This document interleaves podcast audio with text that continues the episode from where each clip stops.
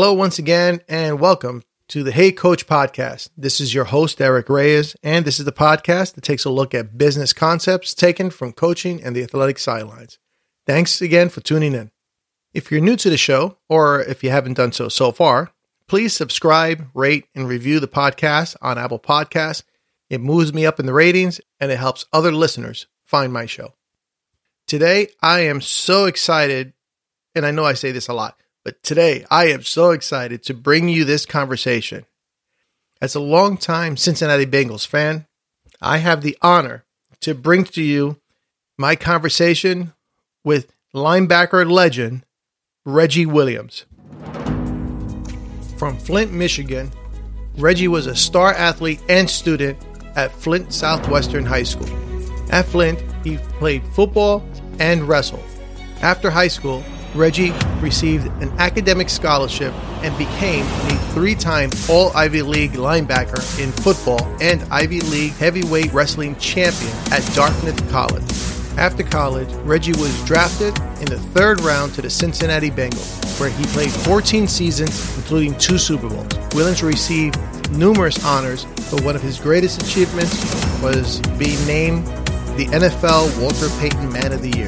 And if that wasn't enough, as a Cincinnati Bengal, he also served three years on the Cincinnati City Council. After retiring, he joined the World League of American Football as the vice president and general manager of the New York New Jersey Knights.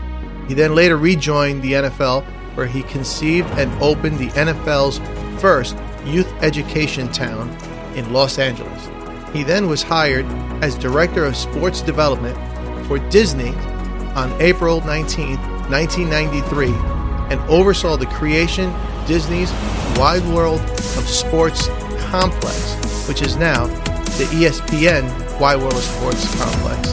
The state of the art 220 acre multi sport facility that opened March 28, 1997. He became the vice president of Disney Sports Attractions, where he oversaw a newly created sports and recreation division that merged with the Walt Disney World Resort, Recreation, Water Parks, and Disney Sports Attractions. In 2007, he stepped down to focus on his rehabilitation of his leg from the damages sustained during his playing in his NFL career. And as an author, he wrote his memoir, Resilient by Nature Reflections from a Life of Winning on and Off the Football Field. It is my honor to bring to you my conversation with Reggie Williams. Reggie, thank you for coming on the Hey Coach podcast. I am so excited for this conversation. Hey Coach is a great podcast, and I appreciate you inviting me on, Eric. I'll tell you, I I'm a huge Bengal fan from way back when there was no stripes on the helmets. Well, well, I wore those helmets. I used to love wearing those helmets. It was my very, you know, first uh, NFL helmet. I uh, grew up a Cleveland Brown fan because my father was a Jim Brown fan. And so I became a Jim Brown fan and rooted for Cleveland. And it, it kind of helped that um, I'm from Flint, Michigan, you know, that the Detroit Lions have been, you know, a pretty futile program for the longest. Oh, yeah. But uh, yeah, and so when I got a chance to uh, play for Paul Brown, of course, I knew all about him, his legacy uh, with Cleveland, and was really proud to wear that helmet. And uh, I wish they would uh, bring it back sometime, you know? well, I got to ask you, are you excited about the AFC North Championship? Well, you know, I'm extremely excited. Uh, Joe Burrow has proven himself to be a fantastic talent, a great leader. Uh, the fact that he wore his uh, three wide receivers' faces on his T-shirt as he went into the locker room for that decisive game against Kansas City. I can guarantee you, I never saw Kenny Anderson or Boomer Esiason, you know, wear the names of their teammates on their chest as they went into battle. That's awesome. That is awesome. But I'll tell you, uh, I heard you on a podcast. I believe it was uh, Disney Magic or something Magic with uh, Lee Cockrell. Yes, Lee Cockrell. And immediately I bought your book.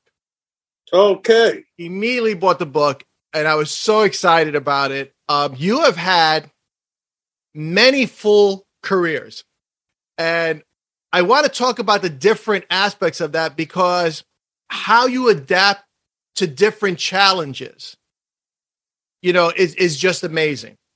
Where do you get that from? We're we're always in the throes of uh, opportunities for challenges, and uh, so my uh, father told me uh, very early in my childhood learn from the mistakes of others because you won't live long enough to make them all yourself. And so part of resilience really is learning from your surroundings, you know, being adaptable, you know, recognizing that, uh, you know, there are very few opportunities for perfection. And so you're trying to make the best out of every situation. And uh, that has driven me. The fact that I had so much adversity so early in my life, you know, also made me think that it's it's all normal. I mean, I was born hearing impaired. I spent, uh, you know, my second year in a hospital having a ear uh, operation. I was four years old and had another ear operation. I, uh, you know, began to stutter and had to go to Michigan School for the Deaf. And unfortunately, it's called Michigan School for the Deaf and Dumb at that time, which created that stigma that you're different. Right. And so uh, the fact that my mother is Puerto Rican and my father's black, you're a little bit different, you know? And so uh, that's why the book, Resilient by Nature, you know, was something that uh, allowed me to really uh, talk about all the lessons that I've learned and all the things I've observed in life. And you're right, I've transitioned from uh, 14 years playing linebacker in the NFL to being a Cincinnati City Councilman while I played to uh, becoming a um, general manager of the New York, New Jersey Knights, which sort of uh, introduced American football to Europe, and it still is thriving. Uh, to being hired by the Walt Disney World Company to start the sports business, which ultimately became ESPN Wide World of Sports. So, you know, I've also had to adapt to all of the injuries that I've accumulated over the years. And, you know, my whole way of walking now is p- completely different from how I spent the first 50 years of my life. You know, you've touched on a lot of different things that you've done, and each one had its own adversities, their, their own challenges, I should say. Yeah. Right from the beginning, talk about going into college and playing ball at college. Well, you know, I when when I was in high school, I knew I was a better than average uh, high school player, but I had no college scholarship offers. I had teammates who had uh, scholarship offers. Uh, my uh, best friend, you know, Rick Taylor, had a went to uh, Miami of Ohio. My other uh, friend uh, went to Miami of Ohio as well. Another one went to Morgan State. another one, you know, ended up going to Michigan. I was going to go to Michigan on an academic scholarship. I had worked my butt off throughout high school to get the best possible grades to make sure that my father would not have to expend any money to further my education. You know, I really didn't think I was, you know, uh, worth a scholarship, but at least let me try out. Right. You know, let me walk on the team. Well, Bo Schembechler, who at that point in time was my hero, my idol, because I had always strived to want to go to become a Wolverine to have a chance to run out the tunnel into the big house, you know, the largest stadium in all of the United States. And that's that was all that would have satisfied me. And when he came to my high school, I was so excited. I thought he was inviting me, you know, to try out for the team. Instead, he told me, do you a favor, do him a favor and don't come out for the team if I do decide to go to Michigan. And uh, you know that was one of the worst moments of my life to to that moment. Uh, and you know you have to you know pull your face jaw off the ground and you know try to get some kind of self-respect and tell your dad what just occurred. And my father was my instant hero because he immediately said forget bo you know whatever it takes i'll get another job to pay for you to go to dartmouth college and play football. Uh, dartmouth um, did have uh, didn't have athletic scholarships you know, they did uh, offer you grants and other things, but it was going to cost my father significant money for us to go to Dartmouth. And so that was a complete challenge uh, because when I ended up going to New Hampshire, I knew absolutely no one. There was no one else from Flint anywhere in the state. So it certainly was a new experience. And on my very first day, you know, I got hit by a car. Oh, geez. You know, crossing the street, you know, it's like wake up call, you know, and then I go into the locker room, and that's where I really um, faced um, racism for the very first time. You know, I, you know, growing up in uh, uh, Flint, Michigan, I ended up going to the very first elementary school that was integrated, Scott Elementary School. And so I've grown up with white kids in my classroom for as long as I could remember. And, you know, we all get along and we all endure the same learning experiences. And so I had not experienced a situation where there were, you know, white players who didn't want to play with black players. Right. And therefore didn't want to be in the same locker room or shower. And that's what I encountered my very first day at Dartmouth College going out for the football team, uh, which everybody just gets a chance to try out. No one has scholarships. Right. And uh, this player uh, wanted his locker moved because he would be sitting next to me. And that player uh, ended up going to the equipment manager and trying to get his locker changed. That word got to the head freshman coach, Jerry Burke, and Jerry Burke did one of the most phenomenal things of leadership uh, in my career. He basically, when we all got out to practice, there were over 120 players trying out for this Dartmouth freshman football team. Um, and we were the freshman team to a dominant uh, Dartmouth College varsity team. They were then three times Ivy League champions in a row, back to back to back, and would go on to become four times Ivy League champs. And in my sophomore year, we would go on to become five times Ivy League champions. So wow. that first day, though, I encountered, you know, this act of racism, and the head coach, Jerry Burke, made me the captain of the team that day. Awesome. He forced all players to rally behind the leadership of a black player. Right. And uh, he asked me to come and lead the team in calisthenics. I had never done that before. I didn't know what to do. All I knew was jumping jacks. And after that, I was like, but what else, you know? That's awesome. That's awesome. That leadership, you know, that was probably even hard for that coach to do because who knows who was above him kind of putting some pressure on him. But you know what? He did the right thing. He did the right thing because uh, many of my uh, teammates were coming from very prestigious households and backgrounds. And, you know, you don't know what their family had donated to the college or anything along those lines. But, you know, he did um, make a difference on the team immediately. And, uh, he was also my uh, wrestling coach. And so I promised him that I would wrestle for him.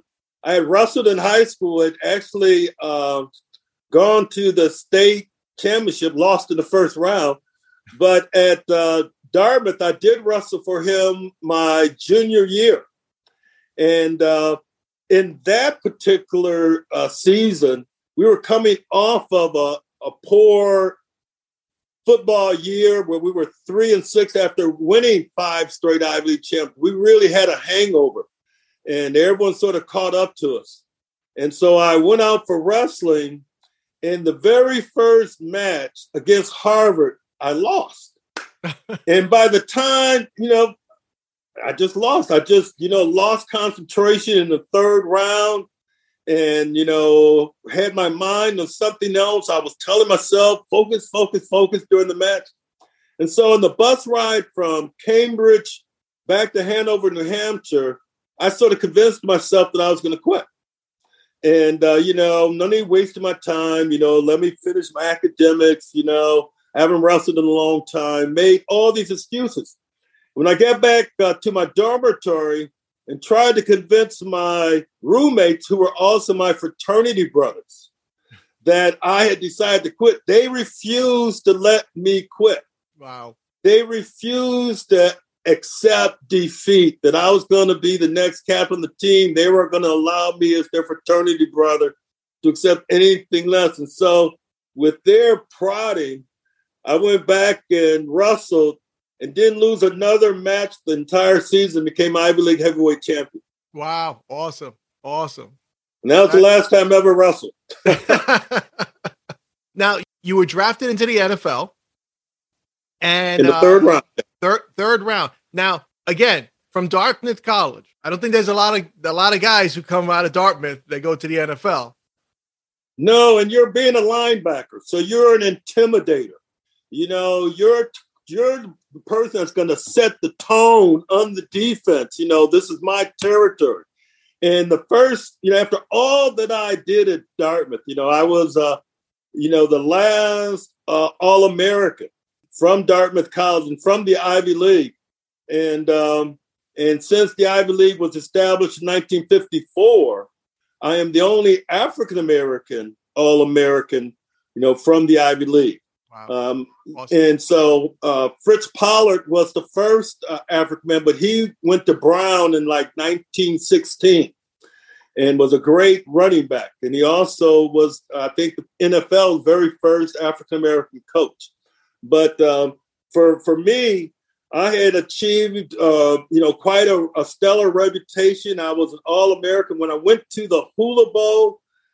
The defensive coordinator George Hill, who was the defensive coordinator at Ohio State, he ridiculed me. He thought it was a joke that there was a Ivy League linebacker who was an All American.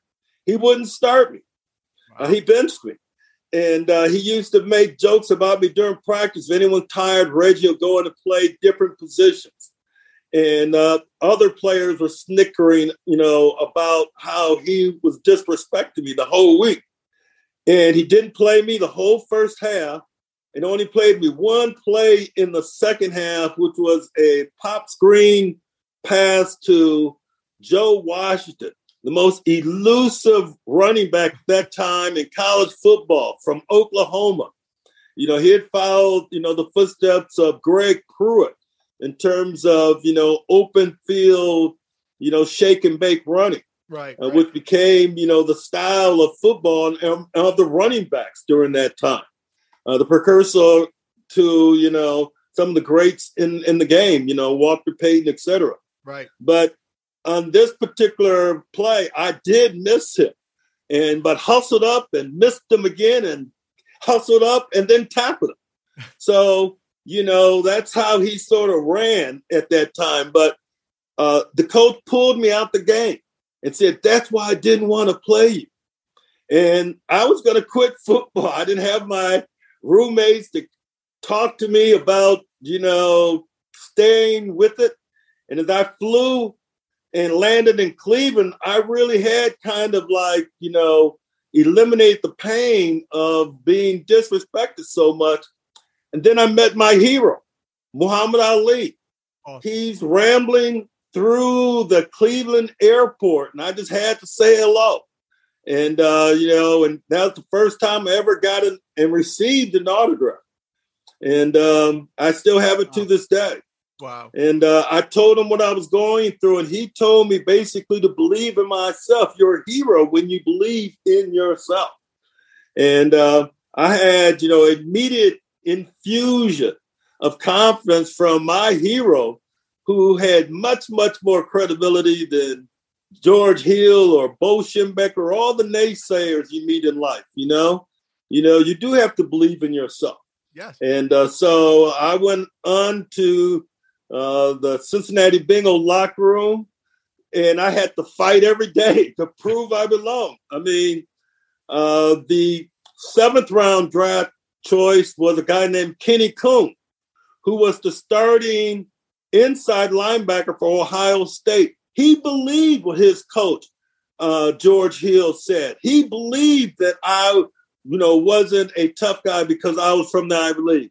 And we literally fought in practice every single day, or he egged some of the other offensive linemen to take it extra tough on me. And, you know, I had to earn my stripes before we even had stripes in our helmets, you know. and, but I, you know, I did make it. And uh, as fate would have it, the very first, I'll tell you two stories from my, uh, my rookie year that left a indelible impression.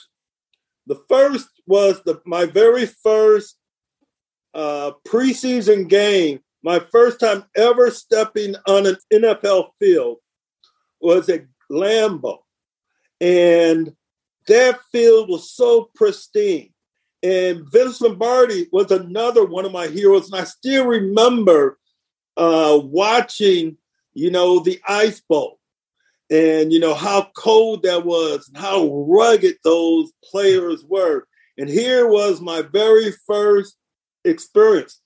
And i remember in the very first kickoff uh, coy bacon uh, and big bob brown who had played for the packers they both said you better get that first tackle rookie and you can bet your whatever that I made that first tackle. So I was more scared of these two guys in my locker room than all of those Green Bay Packers. And the second play that I'm running down on kickoff, I get to the pile up late, and there was a player from the Green Bay Packers with those beautiful white pants with the gold and green stripes down the side, who had had the last night dinner knocked out of him through his behind. and it was such a gruesome sight and such a horrible smell that I had to make sure that never happened to me because that's what people expected of an Ivy League linebacker. I would get the crap knocked out of me. Right. And so here I actually saw that it can actually happen. And so from that game on, I strategized what is the best thing to do. And so that's when I made a decision for every single game for the next 14 years that I would never eat any solid food before game on game day. I wouldn't put anything extra in my stomach.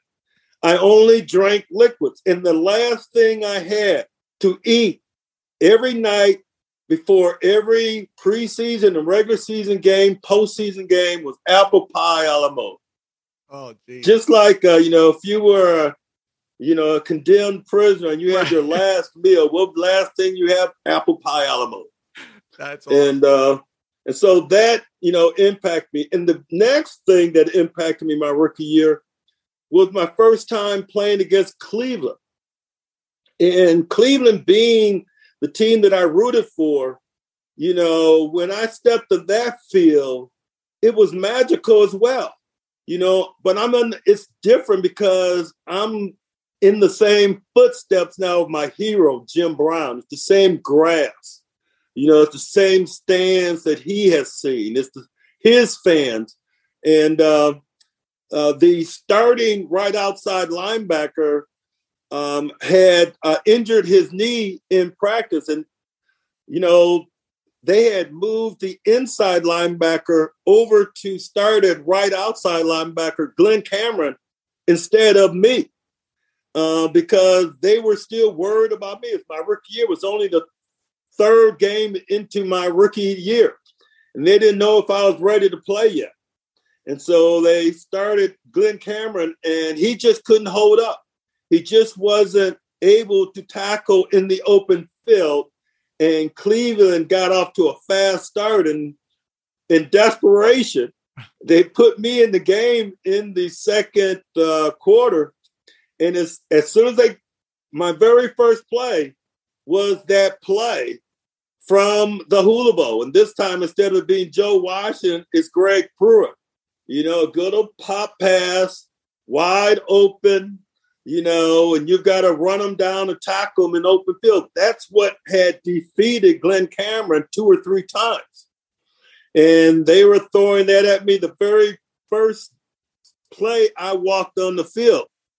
And when I made that tackle, um, my confidence took off. And I played well enough that game to never not sit on the bench again. I started 206 games for the Cincinnati Bengals.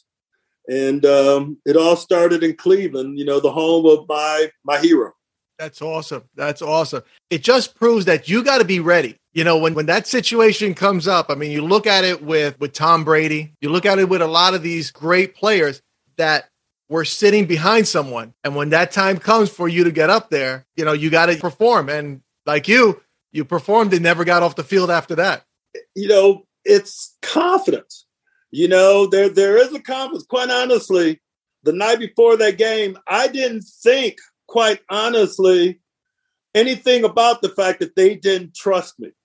Okay, because I knew I was going to get a chance to play. I didn't know when, but I knew I was going to get a chance to to play. My confidence was in my self reflection because I remember in that very first play, you know, it wasn't just instinct, it was balls in the air. Now, while he's looking at the ball, I need to cut down the distance. I got to close the ground and get be closer to him than he thinks by the time he turns around and looks upfield.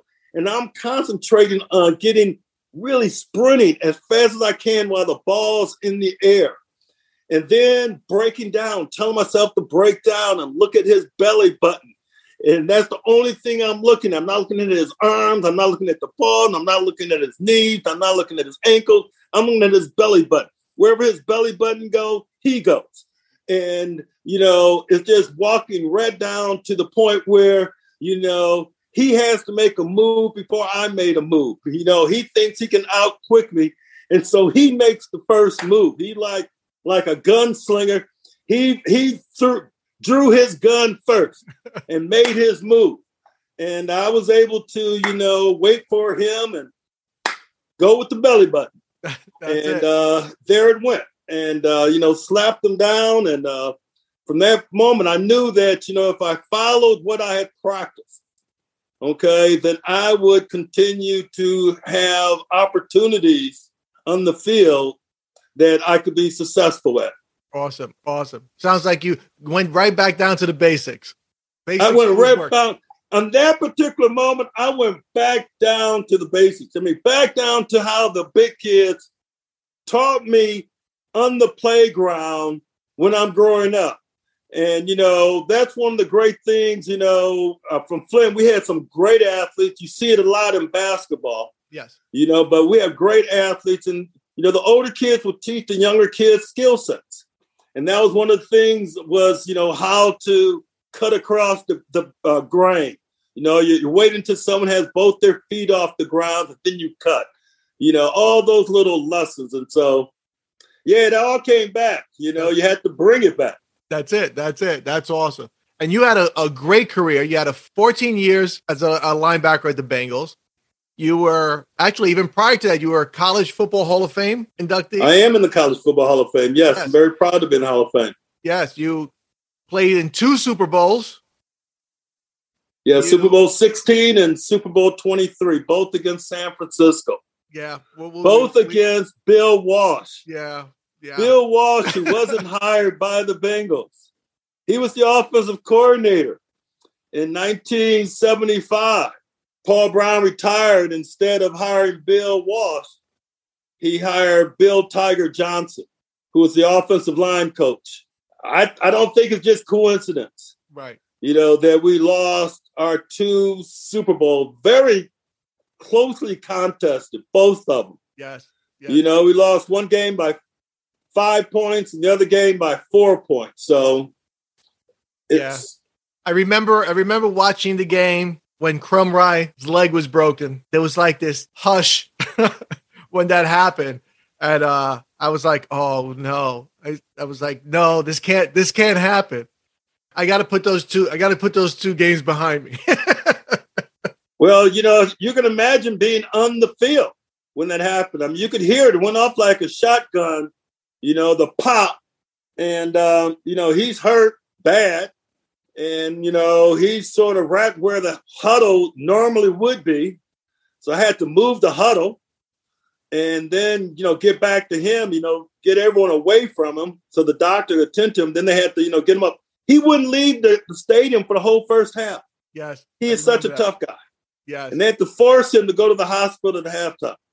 But we had we had played to a three-three tie at halftime against a high-powered 49er offense. And our offense, which was the number one offense in the NFL at that time, also only scored three points. Right. But they had a devastating situation. The night before, running back uh, Stanley Wilson uh, succumbed back to crack cocaine. And he had already been suspended by the NFL for a season for previous uh, drug uh, issues. And uh, I was a city councilman at this time. And, you know, I had sort of publicly faced him up as someone that, uh, you know, we all need to forgive and we're going to welcome him back. And he had a great season. And it wasn't until the very first the very last drug test that he took that Saturday in the locker room, you know, after Saturday's practice with his kids, you know, in the locker room, right after that, he went down into Overtown where, you know, they were rioting and found drugs and satisfied his helmet and it was discovered in the bathroom the night before the game and Sam Wyche came down to the the final dinner crying to tell us that we had lost Stanley. So our offense really did take a gut punch. Right. And because uh, I was I was uh, roommates that uh, game with James Brooks, and he knew how important Stanley was as a as a blocking back, not only for him but also for Boomer for his right. blind side. And uh, it was all evidence the whole first half. We didn't score a single touchdown. And the only touchdown that we scored that that game was Stanford Jennings on the opening kickoff for a touchdown on the second half. Otherwise, and then you know we just spent the rest of the game defending that seven point lead, basically. Wow. Well, I don't want to miss this because this is also important. You also were a Walter Payton Man of the Year. Yes, I was. And I want to put that because that's not, not a small feat. No, I had um, I had a lot of disappointments, you know, with uh, uh, not making um, the Pro Bowl in uh, 1981 in particular. Uh, in 1981, I probably had the best uh, the best year of a outside linebacker ever. I mean, that was the year that um, Lawrence Taylor came into the league, and that year he was uh, defensive rookie of the year, and he had nine sacks that year, and that's what he was known for. Right. I had eleven sacks. I was the first linebacker ever to hit double digit, and he had one interception. I had four interceptions. He had uh, one forced fumble for uh, uh, forced fumble. I had four forced fumbles and three fumble recoveries, and I still didn't make the Pro Bowl. No one in our defense made the Pro Bowl. Wow. And uh, I was number two in tackles. I uh, Jimmy LeClair was the leading tackler with with 105 tackles, 104 tackles, and so but I didn't make the Pro Bowl. And, and you know that's the other thing that just reminded me that you know judgment by people in power. You've got to focus on the things that are most important to you. And I said, I'm going to focus now on the kids of Cincinnati. And so I doubled down on all the efforts. I, the first thing I had did, the very first day I uh, knew I made the Cincinnati Bengals roster my rookie year, I volunteered at the Cincinnati Speech and Hearing Center. And uh, I was a volunteer there and then just was volunteering with United Way and Big Brothers and Big Sisters and all different organizations that were just all over every single public school in city had a Reggie Williams Scholarship for, for uh, fund. And, you know, I just put my enthusiasm into that rather than the kind of accolades that I received in college, but were not as forthcoming in the NFL. But uh, uh, being in Walter Payton NFL Man of the Year is my highlight of my career, and I'm very proud of that award. Yeah, no, that's that's awesome. And I've noticed that throughout your whole career, you did a lot for the community. You volunteered, like you just said. As you said just a little while ago, you became a councilman for three. And years. being a councilman, boy, I mean that that put me in front of some uh, unique issues. I mean, uh, you know, I, I, tell you, I mean, I watch the news and I follow different politics and politicians uh, because of that time. But I remember, you know, how, how you know, I fought against uh, assault weapons, you know, because I mean, if you love kids, you can't even imagine the horror of a active shooter in a school.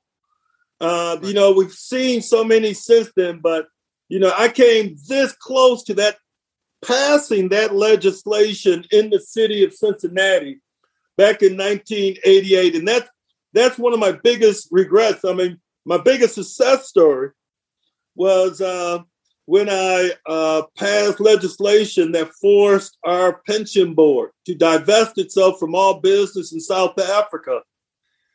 It resulted in Archbishop Desmond Tutu calling our office and asking if he could meet with me. And and I assembled all of my kitchen cabinet of influencers in Cincinnati. We met at Dr. Bauer's house, and you know, Archbishop Desmond Tutu told us that, you know, that was the straw that broke the camel's back. That by that time, all of the Boer government, German government, was doing all of their business internationally through Cincinnati. I really didn't know that. Uh, our pension board knew that. And so, in doing that, we really cut them off financially more than any other city could have done it at that time. And so he said it was the straw that broke the camel's back, and that Nelson Mandela was getting out of prison, and they were getting ready to have the very first Democratic uh, election in 1994. I mean, you think about is it worth it to lose two Super Bowls for something like that? Almost. You know, I still would rather. I still would rather have the. No, I don't know. I, that's a close one, but I still would like to have the ring. so that's that's awesome. That's awesome, and it goes beyond because when you retired from the NFL, you started working with uh, Disney. Yeah, you know, I had had a situation before that. Oh, okay. Okay. You know, the oh, reason I got the yes, go ahead. Yeah. Sorry. Okay, so you know, after the World League of American Football, I was general manager there two years. Right. Unexpectedly, they cut it off. You know, all of a sudden, you know, I was out of a job for the very first time. I'm in New York City. And as I'm sitting at, you know, because I'm in New York, I'm at the New uh, NFL headquarters. Uh, Jim Steeg, who was the special events vice president for the NFL, basically ran all of the halftime show. Uh, he had a problem because the next Super Bowl was going to be in Pasadena. The next Super Bowl was going to be a big one because they had Michael Jackson for halftime. Yet they had the Rodney King riots. And so he asked me to take the role of director of community relations to come up with something that would show the American people that the NFL had a heart, that they care, uh, and uh, that you know they recognized that a lot of their players came out of South Central. And so that's when I came up with NFL Youth Education Town, a multifaceted education and recreation facility right in the, the heart of Compton, right in the same uh, corner that the Taco Bell was burned down at the epicenter of the riot at the strip mall across the street. We were able to construct this, this fantastic facility, first class facility for all of those kids and the neighborhood, for over a thousand kids. And I hired Mike Davis, the uh, starting defensive back for the Raiders, to run it, to you know, as a celebrity, and and uh, that's the time I had to negotiate the truce between the Bloods and the Crips, so that neither of the gangs would tag that place. And I needed Jim Brown, and so Jim Brown, my hero, became a real hero when he set up the meeting. We had to go to that meeting blindfolded. That's so. Nice. You know, I write about that in my book. Yes. It's worth reading. Oh but, no, uh, it definitely is. That and and that's a that was a scary part of the book. That when I was listening, I was like, I don't know how I wouldn't have soiled myself in that situation. well, you know, you know, and it's just you know, it's the same mentality as football. I know I'm going into an ad- adverse situation. You know, it's it's it's goal line. It's it's cold. It's the coldest game in NFL history, which I played 59 degrees below zero. The AFC Championship game uh, uh, in 1982. I mean, you know it's going to be tough.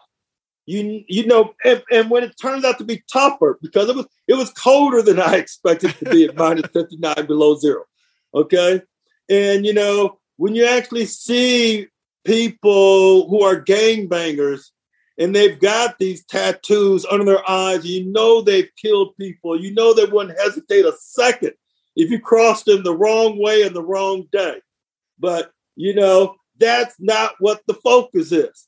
And I have to keep the focus on the kids that will benefit from NFL Youth Education Town. And, you know, keep the priority and the focus where I had and, and didn't have to worry about the fact that they all were carrying weapons and they were all packed and, you know, any any kind of warfare and I'm in the middle of it, you know. But you know, you have to keep the focus on the kids. Right, right. That's that's awesome. Like I said, that's definitely a great story that's in the book. I loved it. It was great from cover to cover. It was awesome. Now then you got the job at Walt at, Disney at Disney, and it's also dealing with kids in thought. Yeah, you know, yeah, just it's you know, it's the funny thing transition. The only reason that I got the job at Disney, the only reason is because I lost the job at the World League of American Football. Now I'm doing this director of community relations. And so one of my Dartmouth classmates, Michael Montgomery, you know, has gone through B school and now he's the treasurer of Disney. He's a friend. And so I'm looking for sponsorship. What can the company give to the kids in Compton? And they were very charitable. But while I'm at the luncheon, um, Michael Eisner came over to the table.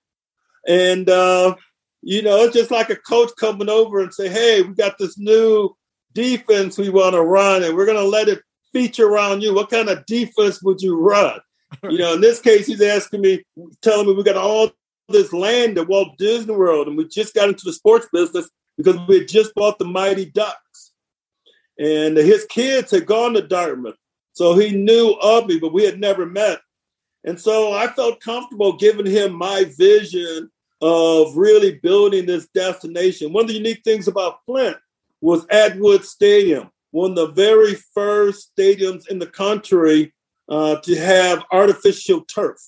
And it was a uh, stadium that not only did JFK speak at, but Martin Luther King spoke at. And so it was like a central stadium for the city of Flint. But it's also a place on Friday nights, there was always someone playing against someone. And so there were four high schools. And so, uh, you know, instead of, you know, being, you know, the four high schools, just the four, con- uh, four corners of the United States having a central place to meet. And it would be built similar to the facilities at Dartmouth College with all of these fields and all of this sort of a Olympic village kind of atmosphere. And uh, and so they he was impressed enough to insist that I enter, you know, interview. And I was hired at Walt Disney World uh, probably a, a, few months later. And I'm gonna tell you, it was it was one of the best experiences of my life working at Walt Disney World. I mean, the quality of talent in the Imagineering department for them to sort of take that vision and put it on paper and take it from paper to building a model and and building blueprints and hiring the right architect and bringing the vision to life. That was one of the most rewarding experiences. And the whole idea was about kids. You know, you wanted to build the place that you knew was authentic, a place that they knew they were coming to compete against the best. In order to be the best, you have to compete against the best. And I wanted them to fall in the, the follow in the footsteps of great athletes. So we had a, a smattering of professional events, including the Atlanta Braves during spring training there. But the whole idea was for these kids to feel first class. We had every sports event had an athletic trainer. I mean, for us, that you know, and most kids didn't don't have that. Right. And, you know, you're treating them professionally and you're treating their injuries and things like that. But you know, for me, Wide World of Sports, you know, it was also a place that if you competed for that championship and for some reason you lost, you still were at the happiest place on earth. Exactly. You still could think of things to smile about. And in, you know, Joe Robbie Stadium, I had nothing to smile about. and when I lost in the Silver Dome and Super Bowl 16 in Pontiac, I had nothing to smile about. So, you know, part of the vision, you know, was to provide kids, you know, with the ultimate in sports experience, but a place where they can do it and be happy and stay happy. Awesome. Awesome. And so, how long did you stay at Disney? I stayed at Disney for 14 years. Wow. So it took uh, two years to get the business approved, uh, two biz, two years to build the business. Then I ran the business for uh, 10 years all until you know knee operations, um, a, a knee operation gone bad, and uh, I had to retire. So after that, you know, yeah. I'm real proud of how the business has performed since I retired, though. Oh, awesome, awesome! And just quickly we're talking about the knee operation, you have had over 20 knee operations. Yeah, I've had over over 20. Uh, most of them on the right knee. I've had four right knee replacements. And so my right knee has had osteomyelitis. And so that has resulted in, you know, a lot of reconstructed surgery. Um, and the right leg is three and a half inches shorter than the left. So I'm like six foot one on my left leg and five foot nine and a half on my right leg. So, you know, you figure, you know, but it's another thing you have to overcome. And so that's really the, the resilience that we all must find in the circumstances that we all find ourselves in. Awesome. Awesome. So I don't don't want to take too too much more of your time. What are you doing now? I know you're you're speaking. What else? I know you're advocating. Uh, you have a cannabis avocation because it's been helping you with your the pain in your leg. Well, it's helped with the pain in the leg, and you don't know, and that's where I want to see studies on, is if uh, cannabis will be helpful for CTE. And it's amazing, you know, you know, all the speculation now about Antonio Brown, you know, you know, whether there was something there, you know, um, uh, with CT. And so I just don't know. I just know that there have been studies that have shown that it's been beneficial in other neurological issues in the brain. So um, that's one of the reasons I'm an advocate and continue to encourage more research and I plan on donating my uh, brain to the Concussion Legacy Project just to know for sure if indeed I do have a CTE. Oh. But, you know, for the most part, man, I'm, I'm a doting grandfather here in uh, Orlando, just moved back uh, probably about a month ago, and I've got uh, uh, four grandchildren here in Orlando and the fifth on the way. Awesome. You know, I just want to grow up in their life. I had uh, two grandmothers, but didn't have a grandfather when I grew up. So I had uh, gone out of uh, Orlando for five years, and you know I find that it's a uh, politically, you know, I found it better to be in Orlando than out there in the red areas of, of Florida. And I'm gonna tell you, you know, all of those Florida memes about what goes on in uh, the South and Florida you know, Florida man and Florida woman, I for real. Okay. you know, for real. awesome. Awesome. Well, if anybody wants to get in touch with you, how's the best way they can reach out to you? No, they can reach out, reach out to me on uh, Instagram or Facebook. You know, Facebook's probably the easiest because, you know, it's Reggie Williams, you know, um, but, you know, either one. And uh, uh, that's a really good question. I do have a website, Reggie Williams, that I, that I will be launching. So I'll alert you to that when that comes uh, up. Okay. But, uh, you know, for the most part, you know, I, you know, the most part people approach me the old fashioned way I get uh, a lot of fan mail, and I always look forward to returning uh, mail and returning uh, autographs. So awesome, awesome! And your book, Resilient by Nature, yes, Resilient written in coordination nature. with Jared Bell, and the forward is written by Seattle Seahawk quarterback Russell Wilson. He and his father and I were best friends at Dartmouth College. He was also a two sport athlete. He played baseball and was a wide receiver. And him and Russell look so much alike. Wow. And so um, so there's a he has a great story in the book. So I, I hope you do get a chance to uh, spur some readership. Thanks. Yes, yeah. So that's resilient by nature, reflections from a life of winning on and off the football field. There you go. I will put Thanks, Eric. I will put that on the show notes. And my last question is fourth and goal. There's a minute left on the clock. There's no timeouts and the game's on the line give us something to leave with. Yeah, I'm, I'm going to finish this with Invictus. Okay. And Invictus, you know, by William Ernest Henley was about overcoming adversity against all odds, you know. And so, you know, it's, it's something I learned in college, and I've tried to live this Invictus life of overcoming adversity. And so, um, you know, so it goes like this and finish out of the night that covers me, black as the pit from pole to pole, I thank whatever gods may be for my unconquerable soul. In the fell clutch of circumstance, I have not winced nor cried aloud. Under the bloodiness of chance, my head is bloody, but unbowed. Beyond this place of wrath and tears looms but the horror of the field, and yet the menace of the years find and shall find me unafraid. It matters not how straight the gate, how charged with punishment the scroll. I am the master of my fate. I am the captain of my soul. It's important to have self confidence, and that's the message I'm going to leave with. Awesome. Awesome. Reggie, this has been an honor. I thank you for your time. And I appreciate you wearing that Bengals shirt on the show. That's there what I'm go. proud of. I got that, and I got a, a boomer sign ball back here somewhere. Thank you again for coming on the Hey Coach podcast. Hey Coach. All right. Thanks, Eric. Nice Thank chatting you. with you. Man, this was great.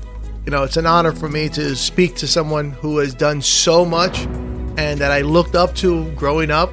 It's amazing the things that he's done throughout his whole career. He is definitely an inspiration and he is the epitome of resilience. A couple of takeaways that I got from him one was learn from the mistakes of others because you won't live long enough to make them all yourself.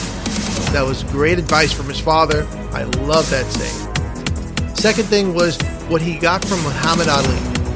Told him to believe in himself.